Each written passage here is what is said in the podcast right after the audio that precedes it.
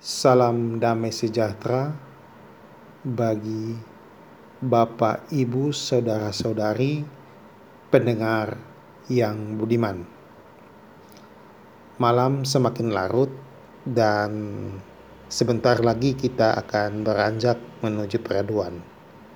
Namun sebelum itu saya mengajak kita untuk sama-sama membaca dan merenungkan kebenaran firman Tuhan yang malam hari ini saya ambil dari kitab 2 Timotius 1 ayat 3 sampai 18. 2 Timotius 1 ayat 3 sampai dengan 18 di bawah judul ucapan syukur dan nasihat untuk bertekun.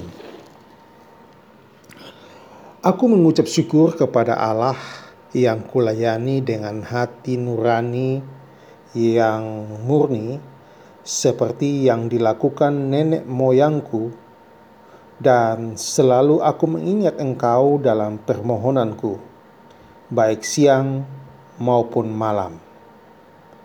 Dan apabila aku terkenang akan air matamu yang kau curahkan.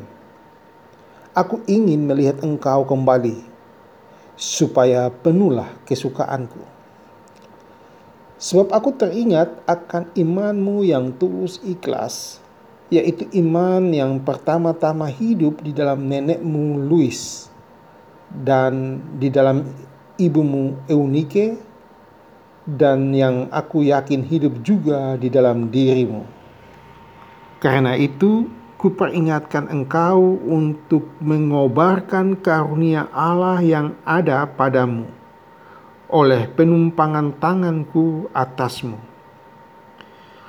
Sebab Allah memberikan kepada kita bukan roh ketakutan, melainkan roh yang membangkitkan kekuatan, kasih, dan ketertiban. Jadi, janganlah malu bersaksi tentang Tuhan kita, dan janganlah malu karena aku, seorang hukuman karena Dia, melainkan ikutlah menderita bagi Injilnya oleh kekuatan Allah.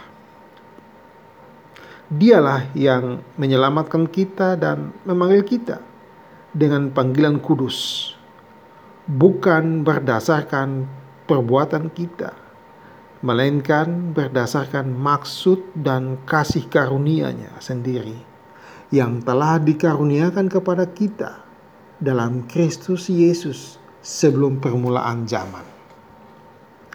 Dan yang sekarang dinyatakan oleh kedatangan juru selamat kita, Yesus Kristus, yang oleh Injil telah mematahkan kuasa maut dan mendatangkan hidup yang tidak dapat binasa. Untuk Injil inilah aku telah ditetapkan sebagai pemberita, sebagai rasul, dan sebagai guru. Itulah sebabnya aku menderita semua ini. Tetapi aku tidak malu karena aku tahu kepada siapa aku percaya dan aku yakin bahwa Dia berkuasa memeliharakan apa yang telah dipercayakannya kepadaku hingga pada hari Tuhan. Peganglah segala sesuatu yang telah engkau dengar daripadaku sebagai contoh ajaran yang sehat dan lakukanlah itu dalam iman dan dalam kasih Kristus Yesus. Peliharalah harta yang indah yang telah dipercayakannya kepada kita oleh Roh Kudus yang diam di dalam kita. Engkau tahu bahwa semua mereka yang di daerah Asia kecil berpaling daripadaku, termasuk Figelus dan Hermogenes Tuhan kiranya mengaruniakan rahmatnya kepada keluarga Ones, Onesiforus yang telah berulang-ulang menyegarkan hatiku. Ia tidak malu menjumpai aku di dalam penjara. Ketika di Roma, ia berusaha mencari aku dan sudah juga menemui aku.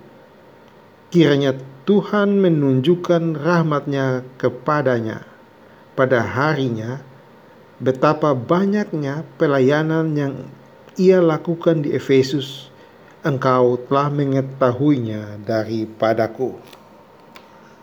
Demikian jauh firman Tuhan yang kita baca malam hari ini. Dan renungannya malam ini saya beri judul Ketakutan sebagai penghalang berkat. Bapak, Ibu, saudara-saudari, pendengar yang dikasihi Tuhan Yesus. Ketakutan bukan berasal dari Tuhan, karena Dia memberi kita roh yang membangkitkan kekuatan, kasih, dan ketertiban. Dia tidak ingin kita hidup dalam ketakutan. Itu itulah sebabnya Dia memberikan Roh Kudus supaya kita mampu melawan tipu muslihat iblis dan beroleh kemenangan. Sebab roh yang ada di dalam kamu lebih besar daripada roh yang ada di dalam dunia. 1 Yohanes 4 ayat 4b. Tuhan memberikan kita kuasa mengalahkan ketakutan yang menyerang kita. Ketakutan menyebabkan kita melangkah ke arah yang salah, yaitu lari dari masalah. Dari manakah ketakutan timbul? Ketakutan datang dari informasi-informasi negatif yang kita terima dari berbagai sumber. Surat kabar, berita di media, gosip tetangga atau vonis dokter, dan lain sebagainya. Semua yang negatif itu diolah iblis lalu ditembakkan melalui telinga sampai menembus hati dan pikiran kita. Itulah iblis. Ia sangat suka mengganggu pikiran kita. Sebab bila sudah berhasil masuk ke pikiran, dengan mudah ia mengendalikan hidup kita. Ketakutan adalah musuh iman yang mematikan dan senjata iblis yang paling ampuh untuk menghancurkan orang percaya. Dalam Yakobus 1 ayat 7 dikatakan, Tunduklah kepada Allah dan lawanlah iblis, maka ia akan lari daripadamu. Kita harus melawan ketakutan yang coba menyerang dan merampas berkat yang sudah disediakan Tuhan bagi kita. Usir rasa takut itu dengan nama Tuhan Yesus Kristus. Memang selama masih hidup dalam darah dan daging kita, kita tak akan luput dari pencobaan dan masalah.